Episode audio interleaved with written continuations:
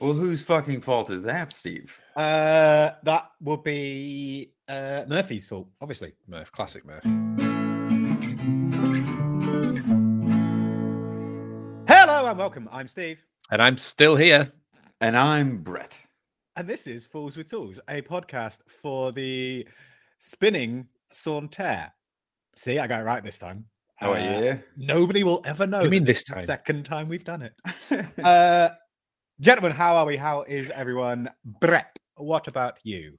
What have you been up to this last? well. Steve, I believe I talked to both of you chaps throughout the week, but a real quick check in with you two because uh, I got gravel delivered, and Yes, that was a did. task and a half.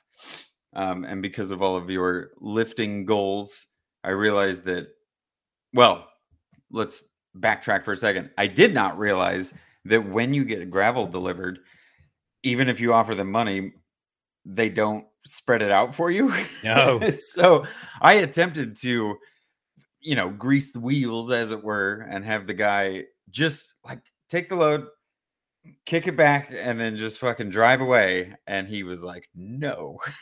so 10 yards of gravel was dumped in front of my place and i spent um two and a half days because it it killed me uh to do it sh- one shovel load and then the gorilla cart that jess has i was Yeah. just toting them back and forth to various places because it's you know it's like 20 or 30 feet in either direction from the pile and you can only take so much in the cart at a time uh, did not realize what I was getting into with it, but it looks damn good. I'm just very Yeah. sore. I was going to say, like, would it not been easier with a wheelbarrow? And then I remembered that you're doing all this on sand, so that's probably not. that's the part that I think really got it was y- you throw everything in the cart, and I aired the tires up a little more, you're right, to make them kind of hard. Yeah. uh, it didn't matter. So just dragging everything to the sand, and then just needing to take breaks because it was like six hours the first day, and then like four hours the second day, and then I took a day off, and then I I cracked out the rest of it. So, so you did a half day, then a quarter day, and then a day off, and Yeah, there you go. It's like you don't go to the gym for 12 hours. You you go for a few hours at a time. If you guys can see for visual listeners, uh, you can just see in the background that wall is painted. That wall Yes. is not. Mhm. So I'm starting. Uh, I did mudding, taping, prepping, all that stuff for the kitchen space so that I can actually start building out in there. Um, I had to take a step back and realize that building out the cabinetry was a little bit too quick, right? Needed to get some actual stuff prepped. So moving power outlets, um, fixing up drywall, all that kind of stuff. And now I'm starting to paint, which means after that's done, I can start putting things in place, deal with the plumbing, Nice. kitchen space done. I haven't started on the lime plaster yet just because uh, I'm lazy, maybe question mark. I don't know. Moving a shit ton of gravel, I didn't want to be attempting to plaster afterwards. I couldn't feel my shoulders. So it's been a productive week. Um feeling good about everything, but really need to clean up and reorganize just as I go along. That's it for me though. nice. Yeah. Uh, yeah, good work, man. I mean, I, it is a shit load of gravel to move, and especially if you're not doing that sort of work all the time, it fucking kills me. I've not It's used like- these like- muscles in my back before. yeah, yeah it's it's such a silly thing to talk about because i definitely like ben asked me he's like how's the gravel going i was like what a like banal conversation to be like i moved rocks today it was a it was a day of rocks Yeah, I mean, I I can remember when I used to labor and like the the first uh like couple of weeks of of being there, just constantly being like, "Why are you not done with all that stuff yet?" And I'm going, "There's fucking loads of it, and it's heavy." And yeah, it's not fun. Um, but yeah, uh, Al, what have you been up to? Um, so this weekend was uh, the ubiquitous Scout weekend. Uh, so we were away camping.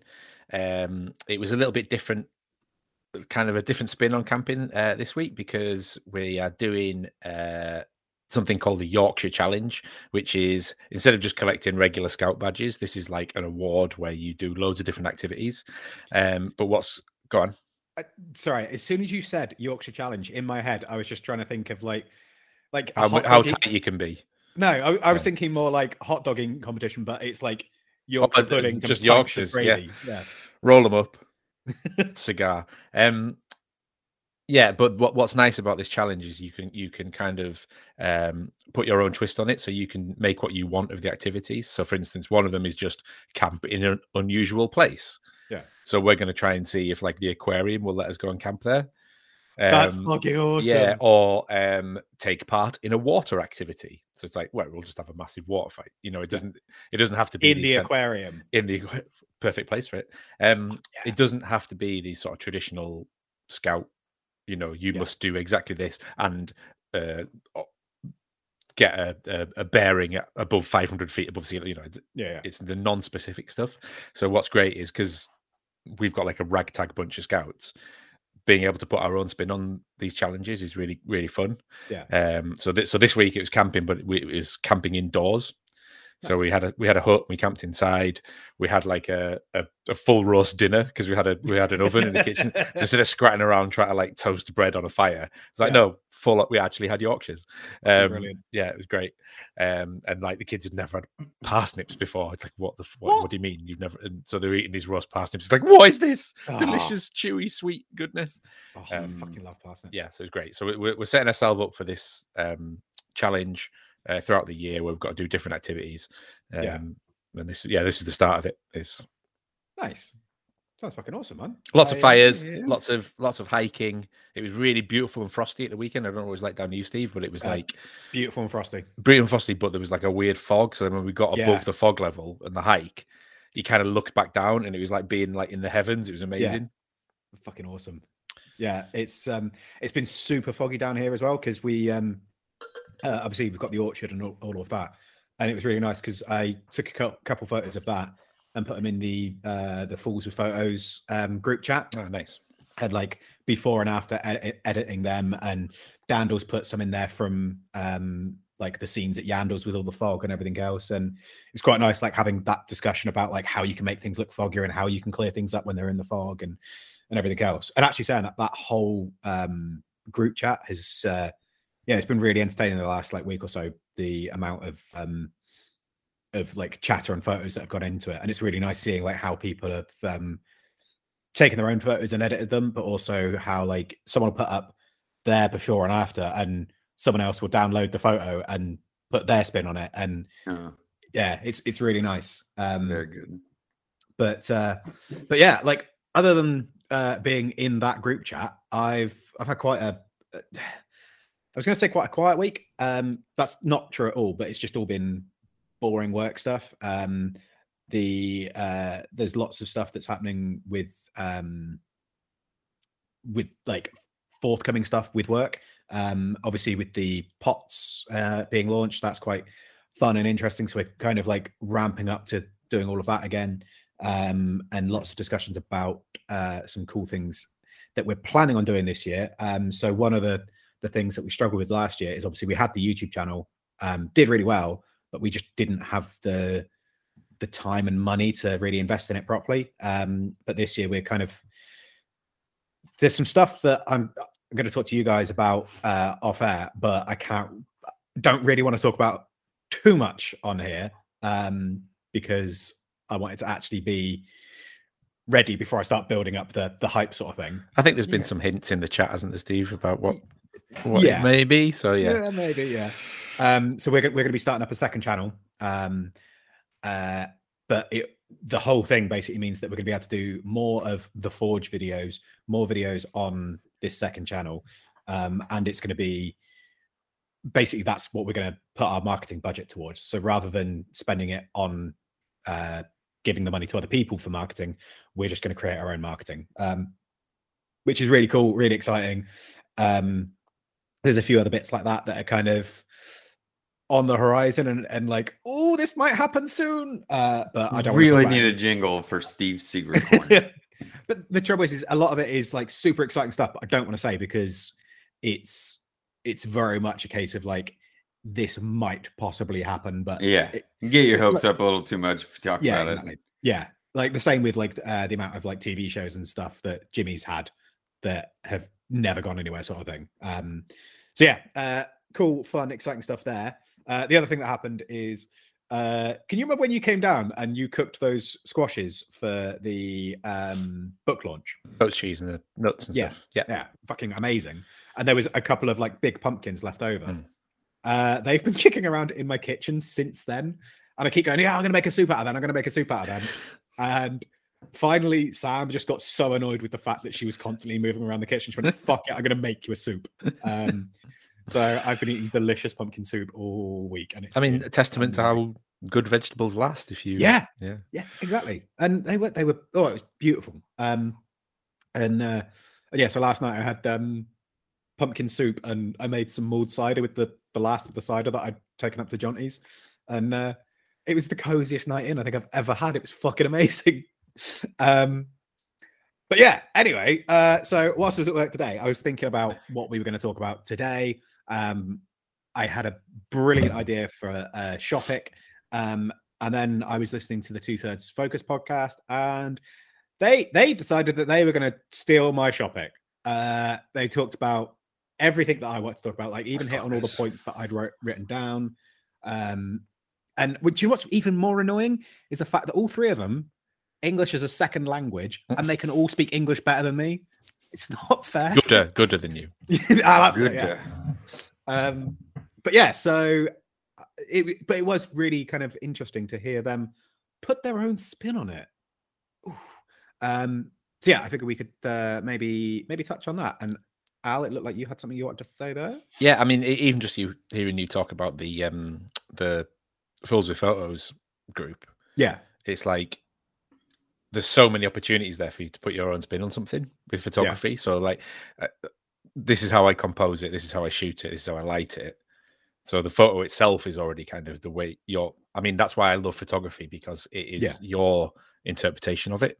You know, it's not just about pointing the camera and clicking. It's like this is how I see it through the through the lens.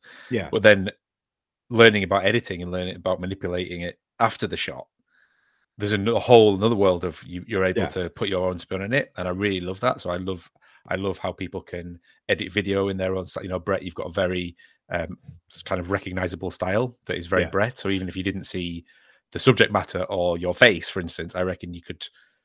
There's a there's a signature kind of way of, of approaching something like that. Mm. Even color grading, you know, you want to get super technical and things. I think um, this uh, storytelling and capturing of projects is a great way to put your own spin on it. So not necessarily just the actual project itself, yeah, but how you go about it. You know, this old Tony could tell a story about something in a very different way to to to Brett or to to Steve. You know, yeah. I mean, yeah, because I think like to go back to the the idea of the fact that we're doing the second channel, like it's I don't I don't think it's it's any secret that it's going to be based more around food than around um blacksmithing. Um but we're like one of the things that I think is going to set us apart is the fact that it's going to be in our style. It's going to be in the way that I film and it's going to be um presented in the way that we present things. And like uh, I think having it, I'm really looking forward to being able to put our spin on what is quite a saturated um, market. I was going to say we're in a world where there's a million of this, there's a million Yeah. of that. I mean, I've, I've just caught a glimpse of a, a a channel today that I've never seen before. Um, it was a bit like Chris Fix, Hmm. um, but it was too much like Chris Fix, but Yeah. not didn't have the personality and the style and the, the, the twist on mechanics that he has. Yeah. So it's kind of like this show is redundant. What, what, Yeah. Why are you why are you doing this? You know, and obviously he's doing it to get views and to get numbers and to piggyback Yeah. off somebody else's style, which I thought was a shame. But also I was like, well, it's it's more than that. It's a missed opportunity Yeah, because you could be you could have the basic premise of something, uh, a blacksmithing channel, a Yeah. food channel, a food based blacksmithing channel, you know, which in itself is not necessarily unique, and that's not the be all and No. end all. But but then for you to go actually, now this is Steve's style, yeah, or this is Al's style of narrating, and then all of a sudden it becomes ownable and it becomes interesting, and it becomes different and yeah. stand out. Yeah, I mean, like you look at uh like Jimmy's videos, like the with the the sped it up and the like all filmed on a GoPro, all filmed like that.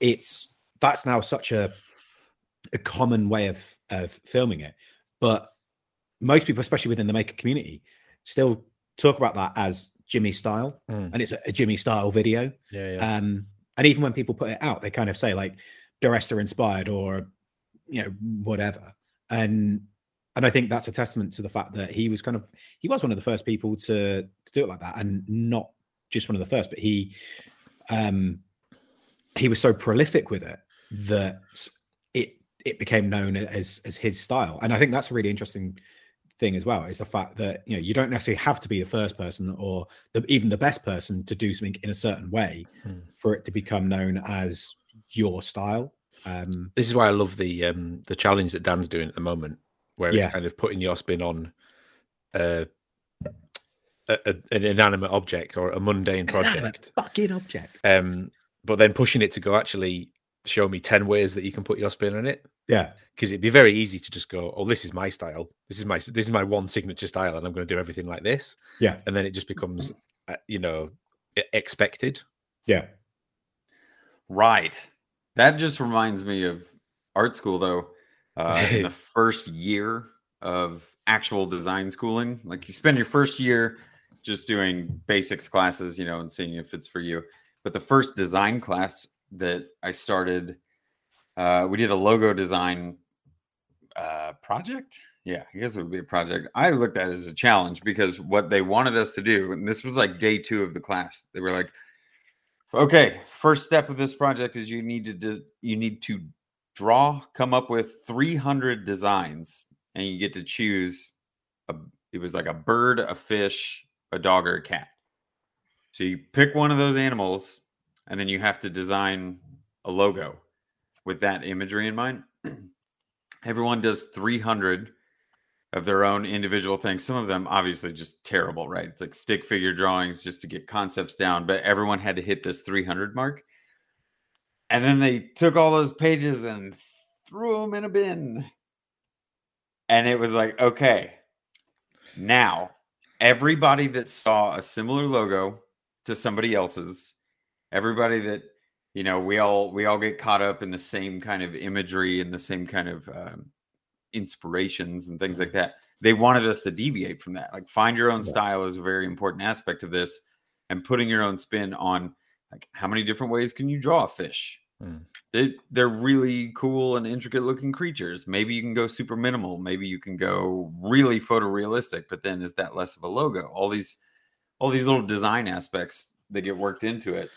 And by the end of it, you know, a couple weeks later of going through horrible stresses of wanting to nail this first project in design school, most people came up with something really unique that we had never seen before. And then, you know, it was like adding a little bit of text, or you could start telling a story about, oh, I made a, I chose a fish and then I chose to do a bait shop, but it's a bait shop that's styled after the 1940s or 1950s, you know, and it it started to develop putting your own spin on it and telling your own story, setting that Hmm. table like we talked about a few weeks ago, where people stopped worrying about the logo as just logo and started focusing on the context of it, the story behind it, like developing their own I don't know, what would you call that? Like marketing package, Al, something where it's like brand identity, right? They Yeah, were, yeah. it started to flesh out a lot more. Um, yeah, I, I'm thinking about this kind of uh, identity thing that goes with it, and branding is a great example of that. Um, catching like shitty like Instagram reels or whatever they call on TikTok, where it's just like little people doing things. Like it could be a dance or like some joke or some something or some prank or something. And a lot of people think that they just do the same thing as the thing that they've seen yeah as if that's adding anything to the story or uh, you know making it interesting and it only becomes compelling when someone sees something and goes i'm going to do my version of that yeah you know i'm thinking back to like the the ice bucket challenge you know Yeah. lots of people doing an ice bucket challenge great you know if it's for a good cause blah blah blah but then when somebody go no i'm going to take that idea and i'm going to go right what if it was this or what if i Yeah. did it in reverse or what if i you know what if i did it with a, a dumper truck instead of a bucket yeah sort of or i yeah. poured a bunch of people on top of some ice or something you know, Yeah. what how do we how do we how do we make this Yeah. worthwhile Yeah. um and I, I don't i don't mean that in like a preachy way like unless you do something different it's not worth doing No. because I, I think there's a whole level of respect about doing something the proper way or doing something the way somebody yeah. else does it. And that could just be a challenge for yourself. You know, I want to make uh, a, a blacksmith knife in this in the way that Steve would make a blacksmith knife. Yeah, because it it's compelling to me. Yeah, I mean, like I think uh, that is something that uh, on the original subject I I've been thinking about a little bit, which is I think it's it's really um it's a really good way to to kind of develop your own style and to learn more about um how things work if you not necessarily like wholesale copy someone else but if you try to reproduce something in their style. Like you go right okay well i want to make this spoon but i want to make it in the same sort of style that brett would make it in or i want to make it in the same sort of style that I would make it in or whatever um and really try and hone in on what it is that makes that other person's style their style what makes it so uniquely them because if if you just use your own style all the time then you kind of you never develop skills outside of that area and so you're always you, you know you're relying on those same things like you're relying on that that focus pull to, to transition in that yeah. camera shot or you're relying on this and and you never um you never expand your own repertoire um and i think that's a really important thing is learning that yes just because something is your style doesn't mean that you can't then um Brett, you're such a distracting idiot.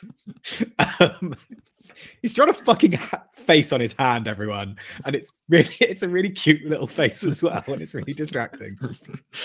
um, but yeah, basically, like if you can expand outside of your own repertoire, then it means that um, that you're able to to bring in those new skills. Well, I think I think it's really important to look at this as the um, the builds we do, right? Al just mentioned it, but I, I don't think it's so crazy important to to try and break the mold every time, right? It's really difficult to talk to um, like when I was going in and, and kind of doing a uh, TA work for college professors, or I went back a couple of times post graduating and uh, actually did some critiques in the classes and stuff. It's I feel like it's less important to go. You need to come up with something 100% unique uh, because we all know that most ideas that we come up with or most approaches to building or making a thing it's been done before or somebody's thought about it or you could find yeah. it if you dug deep enough um, steve we've mentioned this a little bit in the past uh, where your products that you guys are creating are not necessarily unique right no. like there's only so many different ways you can make pots and pans or the ladles but I, I will admit that ever since you guys started, uh, or you did the video showing off the copper coffee scoop, I've seen loads of people do it, and I don't know yeah. if they were doing it prior to you guys or if it was all inspired by. Um, and I, I don't really want to like push outward and say, "Oh, my friend does that," you know, or "Oh, yeah. my the Forge is who came up with that."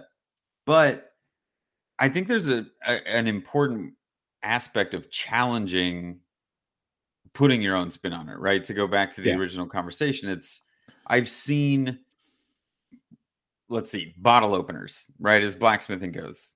Like a bottle opener functions, it serves one purpose effectively. And I've seen people go outwards from it. You know, Ben Snur put the clip on it. He put the little clip on it so you can put it on yeah. your belt or in your pocket. Uh, Jeff doing his, you know, flip out knives and uh, and like the bottle openers and things like that.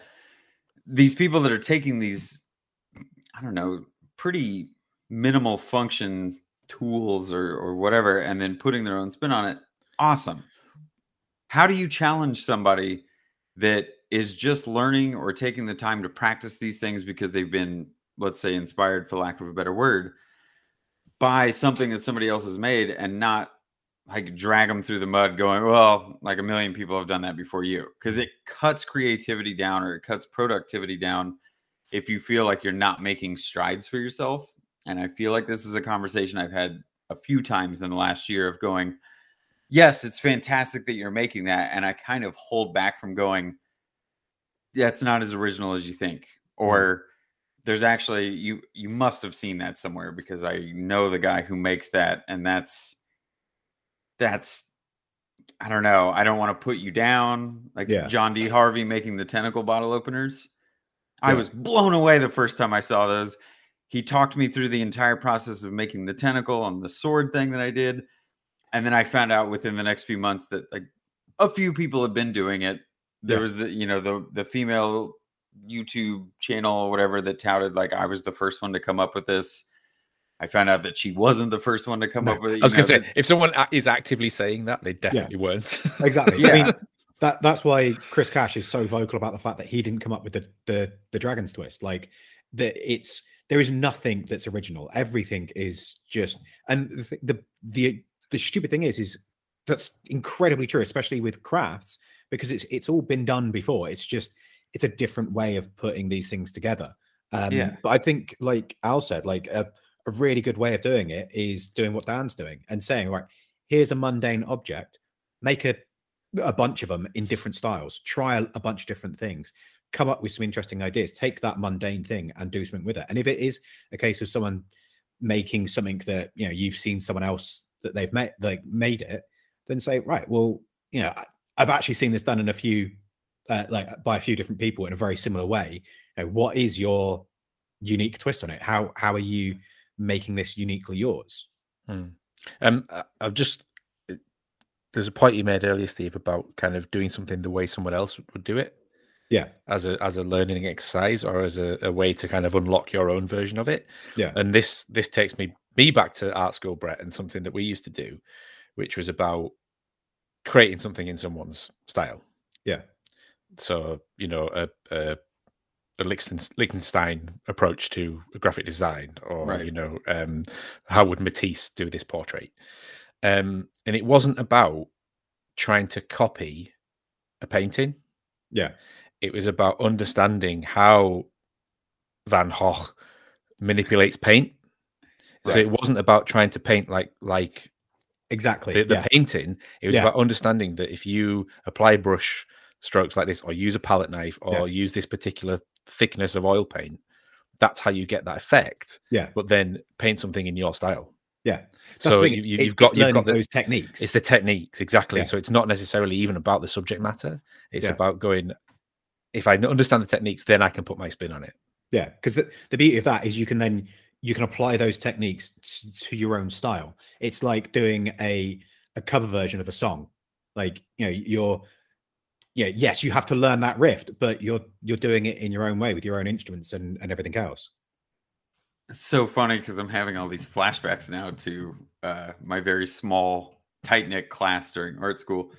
Um, and it was specifically illustration where we were given the task of, like, we were given a subject matter, but then randomly drew names of other classmates and had to Yeah. draw that thing in their style. Nice. And so, not even looking at the masters, like, we had to go for someone that we sat next to. And it was like, Yeah. oh my God, well, if you get Julia, she has the you know this i think i've even talked about it before she was one of those people that was so talented but in the like adolescent we always called it adolescent style right where it's like a single line drawing no color yeah. and nailed it every single time. Like she could have been gary larson you know the new far side stuff could have come out of her but it, it was like oh if you get julia it's going to be cakewalk. Like, you don't really you know exactly what you have to do. The person that got her failed so miserably to capture whatever that element was that julia had because even if you try and recreate it you know this is again this is me trying to be uh i don't know cheerleader for the people that want to learn the thing but then need to find their own spin like a lot of times if you try and paint like picasso you won't you Yeah. won't nail it it's all the people that are like i could do jackson pollock and you're like you can't and i'm not even a huge fan of of pollock uh, in general like i've tried I've, I've given that fight a good fight but enough people saw splatter paint and were like, I could do that, or a Yeah. Rothko where it's just color fields, Hmm. and you're like, I don't like Rothko at all. It's not my thing, but you can't do it, and it doesn't achieve the same goal that they did. So this whole challenging yourself to learn from the other person, but you will more than likely not nail it, especially if you look up to those people as as like the highest end of creating that thing, and mm-hmm. that's why you like what they do. there is so much or there are so many variables that go into what makes that thing that thing in quotes Yeah. you're going to miss the mark and that's okay it's good to learn those things but putting your own spin on it will also help you avoid going wow i wasn't able to nail that so in a really like kind of downplayed benefit if you don't try and perfectly recreate steve's brass coffee scoop it's probably a good thing because it's Yeah. Yeah. fucking difficult and you can you can find your own spin on I I think it it's good make a monster impression there. Um, there's, I think what it unlocks is that there's a lot of facets that go into into the way someone does something. Yeah. It's not just the a specific technique. It's not just a specific media or tools Yeah. right um, or style. It's it's all the things that go behind it. It's all the, the neuroses and like um, personal demons that you're battling while you're doing something that make Yeah. it individual and make it interesting. And you could, uh, like, you know, we've gone 40 minutes without having a food analogy. But it's it's about cooking. You know, give give some give two people the same bag of ingredients and the same temperature oven and the Yeah. same utensils. It's going to turn out fucking different. Yeah. even the most simplest of dishes, um, because there's so there's so many different things that go into something. Yeah. I mean, like the the best analogy that I can have for this, and again, it's one that I had written down, was the fact that I've been told so many times by so many people that it doesn't matter what I wear. It doesn't matter whether I'm wearing like gym stuff. It doesn't matter if I'm wearing my work stuff. It doesn't matter if I'm wearing a suit to go to a wedding or if I'm wearing like gear to go out to a, a gig or whatever. I still always look like a farmer. and no one can ever put their finger on quite why. It's the beret. just yeah, fuck you. Um, but like there's it's just there's something about me that always makes me look like a farmer, and like no one can put their finger on it. And I think it's the same with with people's styles and stuff like that. Like it's very very difficult to say that's a Brett because of whatever, or that's an Al because of whatever. I mean, with Al, it's normally because there's green paint splashed all over it. But yeah, it's it's very difficult to to really nail down someone's um, style unless you understand that um, that subject really fucking well. Um, which is where again, like the the idea of uh, honing your your your techniques comes in because you know without going into the whole art versus craft argument again, like a really good craftsman would be able to imitate someone else's style um, within their own craft because they understand those techniques. So they already know all the techniques that are, are used to it. So they're able to look past those techniques and look at the intent within those techniques. Mhm. Do you guys think that people should feel more comfortable knowing that they can achieve whatever the goal is rather than uh, constantly fighting to find their own style? This is something that came out of, I don't know, years of different jobs, but definitely started in art school where there were some people that just, it's like they couldn't ever develop a style, but they mm. had masterful handling of the medium, amazing photorealism or impressionistic paint strokes or motion, whatever it was, the idea that they were capturing on the medium, they did a great job. It just never looked individually them, right? Or specifically like, oh, I know this has to be painted by such and such person.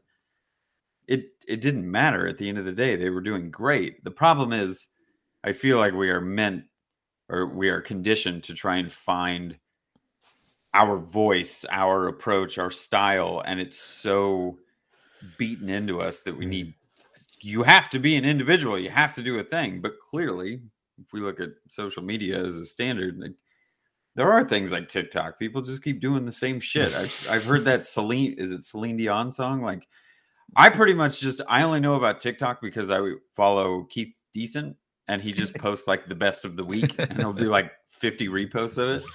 So he keeps my ear to the ground on TikTok, but I, everything it seems like it's just whatever the meme is that week, everyone just Yeah. does it. Yeah. And I don't know who any of those people are. I don't care who any of those people are. They're enjoyable to a degree? Question mark. but you know, Steve, the pots and pans and and the products that you guys produce, I'm biased. I'm horribly biased on the stuff that you guys create, but I think between Alex's outlook and design sensibility and his past in jewelry making and everything that created his story to get to where he is is why your guys' stuff looks the way that it does. And I oh, yeah. couldn't necessarily tell somebody else like go find your own voice and make make a pan the same way. Well, I want to make it out of copper and stainless steel. Okay, it's not going to look like the forges. Yeah. It just won't. So if that's what you're trying to achieve to find your individual voice, like what do you guys offer to these people who are fantastic at executing whatever their goal is, but are constantly wrought with trying to find their own voice? Yeah, I mean, there's a, there's a bit of um, journey or the destination in there because because mm. to your point, Brett, if you if you want to produce something and it gets the exact same position, you know, if you if you work out how to do that, the what what was the point? What what, yeah. what have you added to that story if you're just going to end up with the same end product? And I would argue that it was how you got there. And and did you you know I, one of the one of the things I look I don't I was banging about the fucking forge. One of the things I love about the forge, Steve, is listening to the stories. How yeah. how how you went about it. You know the actual end pan. Yeah, it's beautiful and functional and you know a, a nice object. Yeah, but I'm much more interested in the the burnt hands and the the the the the dollies and jigs that you had to make and the you know the the problems you had with getting the the pan spun yeah. you know and everything that went into it so that so, so to me the um even if the end product is the same the spin that you put on it could be how you got how you went about it and yeah. and the journey you went on to get there well, I mean that that's the basically the premise of the entire business mm. is you know you you can go you can go and buy a fucking spatula in Tesco's for a fiver. Mm. Why the fuck would you spend seventy five pounds on one from us? It's because of the story. It's not yeah. it's not just because it's a nice looking thing. It's because yeah. of everything else that goes behind it, and that's I think that that becomes um part of your style is your backstory like i mean al you you said about it right at the beginning like it's it's all of your your own experiences, your own neuroses, everything else that goes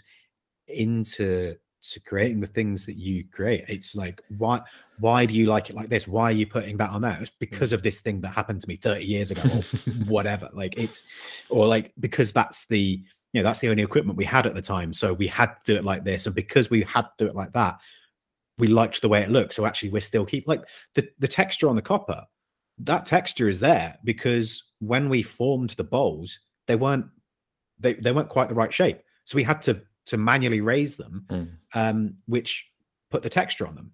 And eh, yeah, I think like the when the process becomes part of the story, which then becomes part of the the style, it's it's a beautiful thing. And I, I don't think it's easy to say to someone, oh, you need to go and find your own style. I, I don't get it. I, there's a lot of that in my industry. People, it's like yeah. illustrators and stuff. I need to find my own style. It's like, no, you need to find your own stories to tell. Yeah, the style is almost irrelevant. You know, it's yeah. it's by its very nature, it's a style. It's trendy. Yeah, yeah. It will. It, it too will pass. It's it's the stuff that goes into it. The ingredients, I think, is more important. Yeah, definitely. So well said between both of you. that was fantastic. Um, I I like this idea that um, the advice that that we could give out, or that I'm kind of collecting from asking these questions, is figure out what what your story is mm. if you're trying to find that voice outwards or if you're trying to find whatever your style is and what you're producing if if you're a maker which you probably are if you're listening to this um i had a really hard time developing a visual style in illustration and graphic design as well because that was pretty much just like you're going to go be a commercial artist for other people you just need to learn how to stylistically copy a bunch of successful brands and how to use Helvetica 15 different ways. But when it came to illustration, like every now and again, I would put up a drawing in class that would be like, yes, that's the one. And I still have it. I have it on an old hard drive. I have one drawing that I kept from art school that I've kept in a specific folder to say, like, that. That was a thing that I nailed I felt comfortable with the approach and I like the outcome, mm. like how it looks. That would technically be the closest thing to a style that I ever found. The problem is I'm horribly influenced by if anybody pays attention to any illustrators, like uh, Ralph Steadman specifically, who did the Dr. Gonzo stuff and did some Lewis Carroll illustrated books. Um, super kind of fidgety and whacked out characters and a little bit, you know, skewed perspectives and, and anatomies and things like that. But also H.R. Giger was, I, I never did anything that anatomically correct, but also spacey and sci-fi. Yeah. And there's a guy named Ernst Haeckel, which was just he was a scientist or a botanist, I don't know, biologist, but did a bunch of drawings, and people put his drawings in a collection. Um, all of these little things are r- pretty diverse from each other. Like they're individually, they don't look like many other people's work, right? Yeah.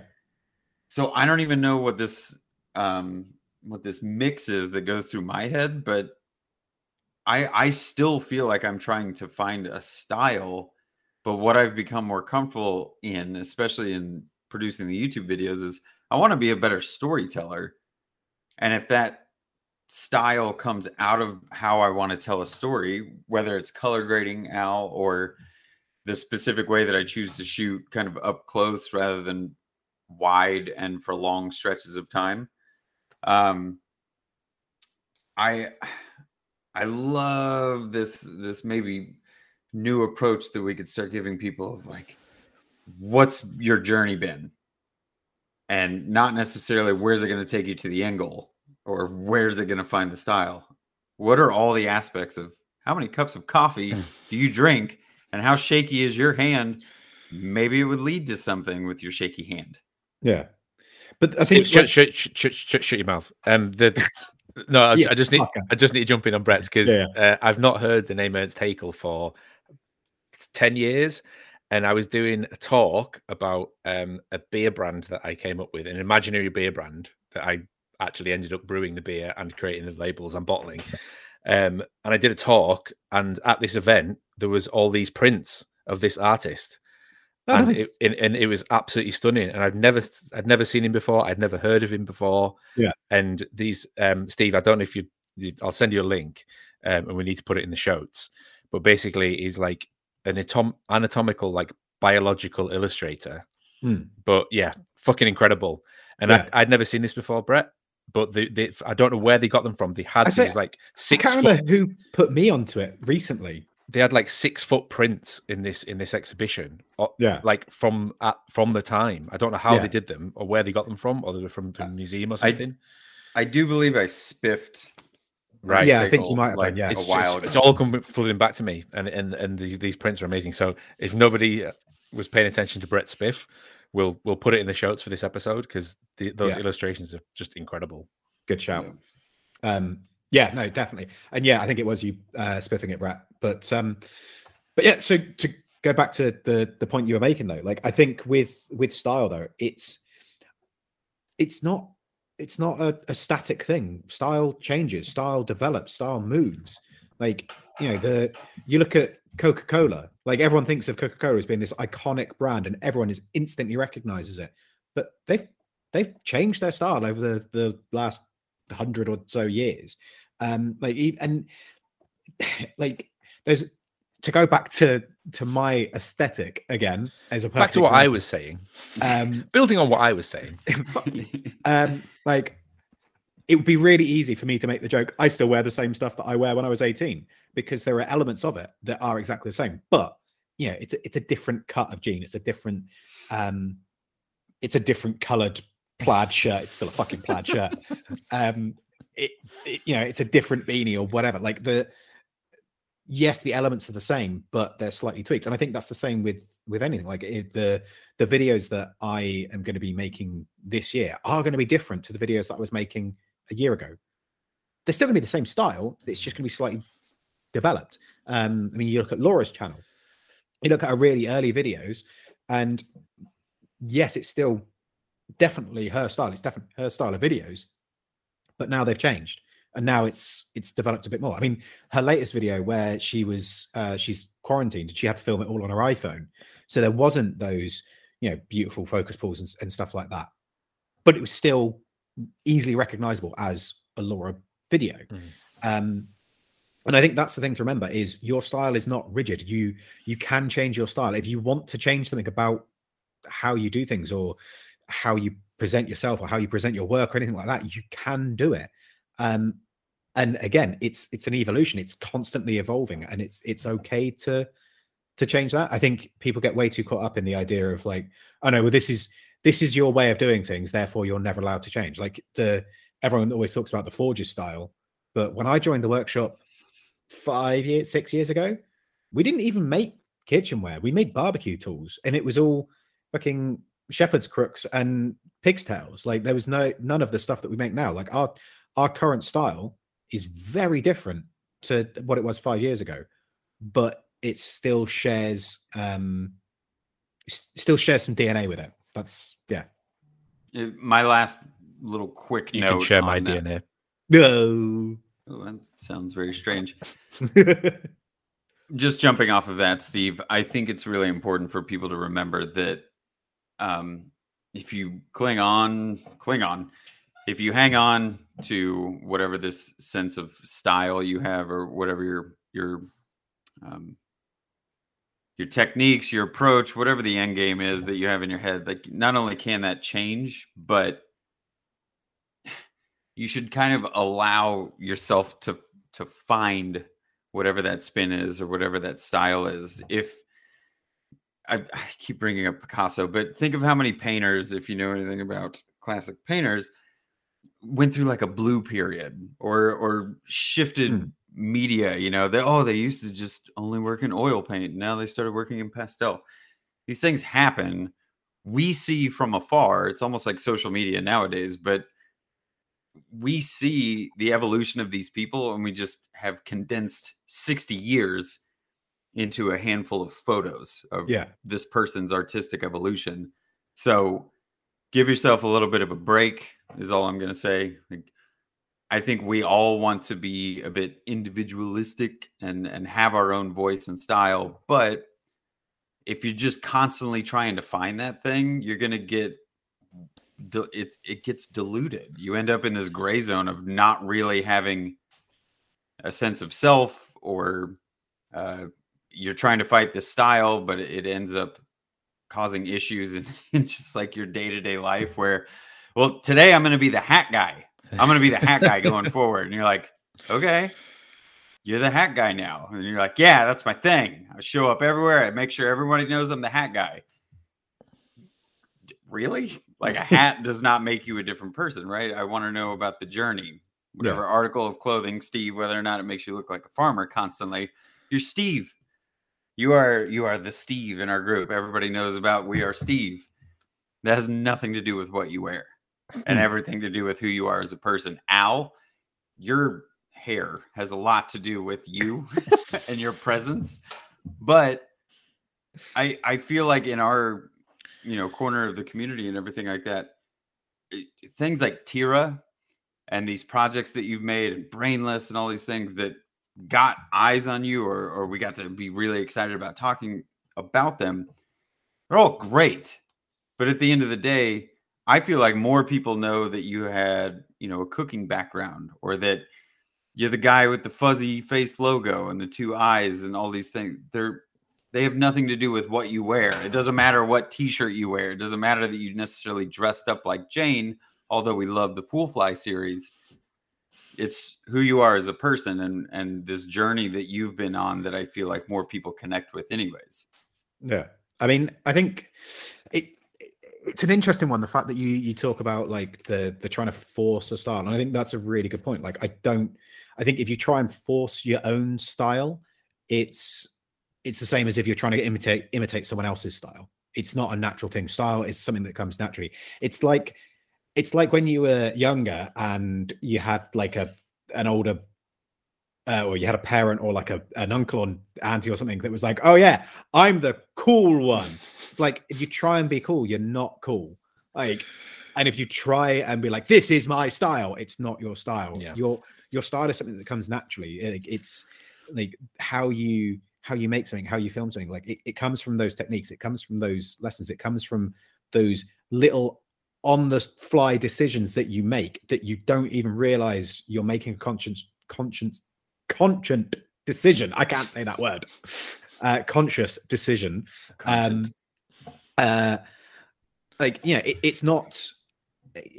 It's it, it's part of you. It's part of who you are. That it, that is your style. It's not something that you can you can force or you can um you can overthink. It's it's something that comes naturally, and I think that's that's one of the things. is You, you got to not um not overthink it and just allow like make the thing, do the thing, get to the end result that you want to have, and your style will come with that. Sorry, Al, I thought you had a thing that you you had your hand up. I did, but I thought you were going. to I thought you were going to spiff yourself then. No. Um, no, I, it's it's just got me thinking about divorcing the two things about style and about intent. Yeah, because Brett, you, are you're, you're talking about the artist, and it's it got me thinking about Dali, my favorite artist. His style of painting is just Renaissance painting. Yeah, with a suggestion of impressionism in there. It's it's his stories that he's telling and his intent and subject matter that makes his work compelling. His paint is just generic oil paint. Yeah. But it's it's it's the adventures he's been on, the the the way his mind works and the way he wants to communicate to you that makes it interesting. Otherwise, you're just looking at another oil painting in a gallery. Yeah. So I think again, the style is very different to what you're actually trying to achieve. And putting your spin on something can be in someone else's style. That's fine. So back to the the the the, the DiResta style thing. By all means, film in the DiResta style. It's easy yeah. to absorb. It's accessible. You know, it's um, multilingual. You know, you don't have to do a voiceover or anything like that. But make the story that you tell your own. Yeah, because that's different. Yeah, and that is spiffing.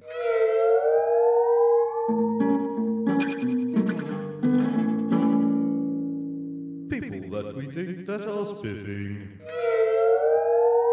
In which case, Al, have you got an order? Yeah, it's bass, like Sega Bass Fishing on the Dreamcast.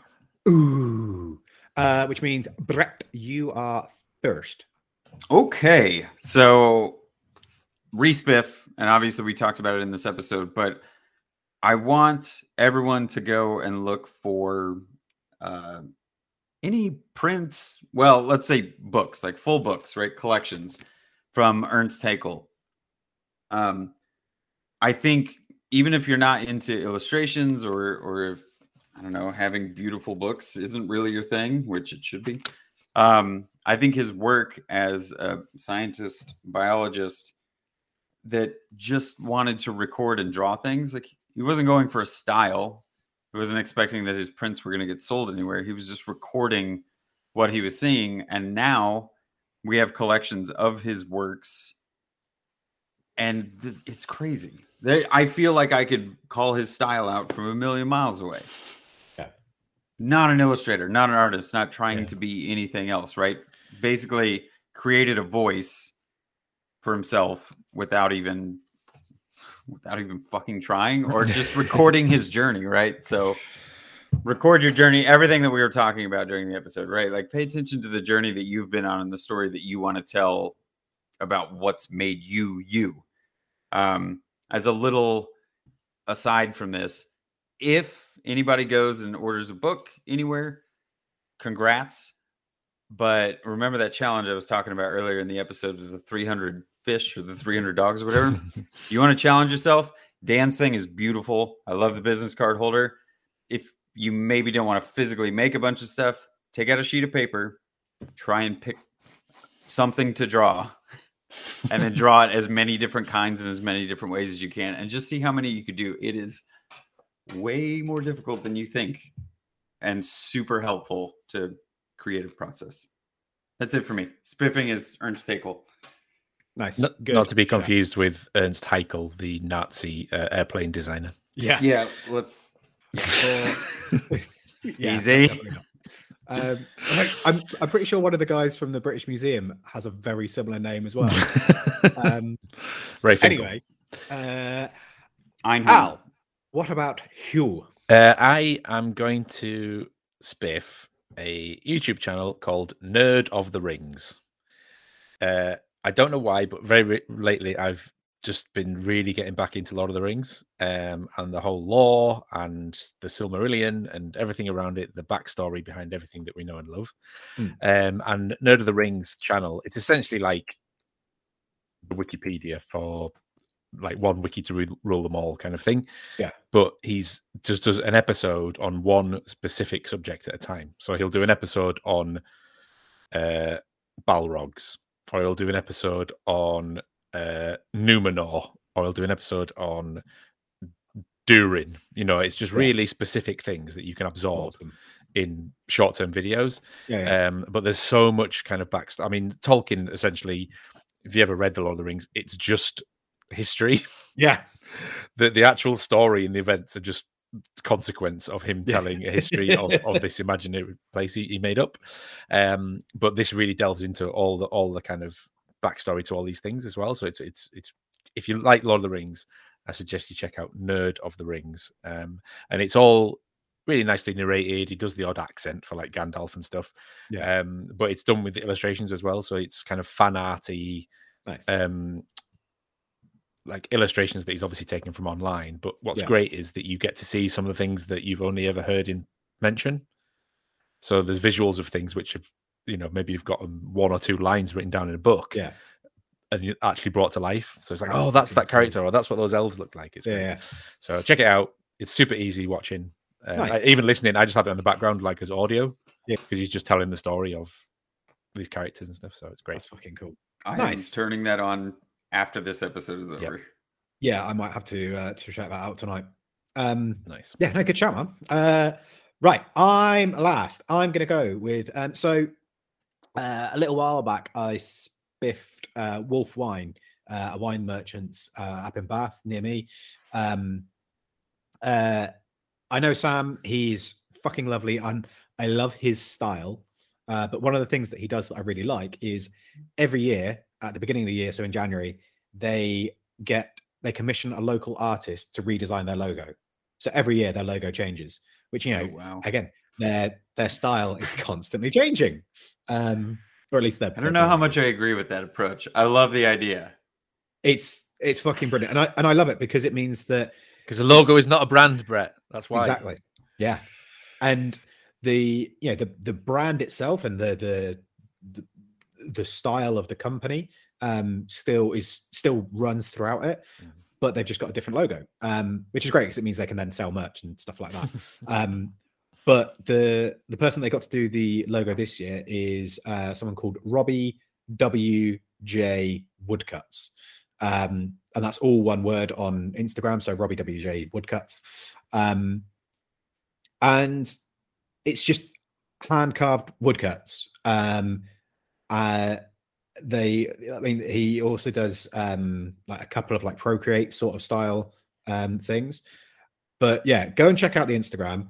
There's just some fucking gorgeous stuff on there. Like i really like that sort of style of um of art anyway. Um and yeah just like it was a really nice one to find. Um lots of bits on there that i like and he's he's local and and nice. So, So yeah. I, I, I fully endorse this spiff, Steve, because um, I actually used this artist um, at work today. really Yeah, um, as a, a reference for this exact sub- subject, which is about style um, Ah. and the fact that it's woodcut, but Yeah. it feels modern. yeah Because there's a tendency for the second you apply a certain technique to something, it just feels twee and old fashioned and traditional. yeah and I was trying to get across the idea of craft, but with like a modern spin on craft. Um, and this was a great visual cue to that because it, it it it's got all that authenticity and loveliness and yeah warmth and and imperfections that you get from wood, woodcut, but it feels like really contemporary. yeah Uh, thus making it his own style. You know, he's not just doing a, a- a woodcut wolf yeah he's he's done something that's really really different, interesting. So, as with Brett and the Steves, fully endorse these spiffs. Go check them out. Fucking brilliant. Good. Good shout. Good stuff. Uh, right. Is there any other business? Nothing? Nada? Is it? No. I guess I kind of tacked mine onto my spiff. Sorry. Yes. Yes. uh, so the only thing I will say is, uh, if you want a uh, a different perspective on a very similar subject, then go and check out the guys over at Two Thirds Focused. Um, it was it. I genuinely enjoyed uh, the entire podcast, even if it meant listening to Rasmus um, for far too long. Um, the other thing is, if uh, if you go and listen to it and check it out, um, Jan is currently re-listening to, um, uh, sorry, rereading the Harry Potter series. Uh, so feel free to send him spoilers for books that he's already read because it's so much fun. He's getting so wound up.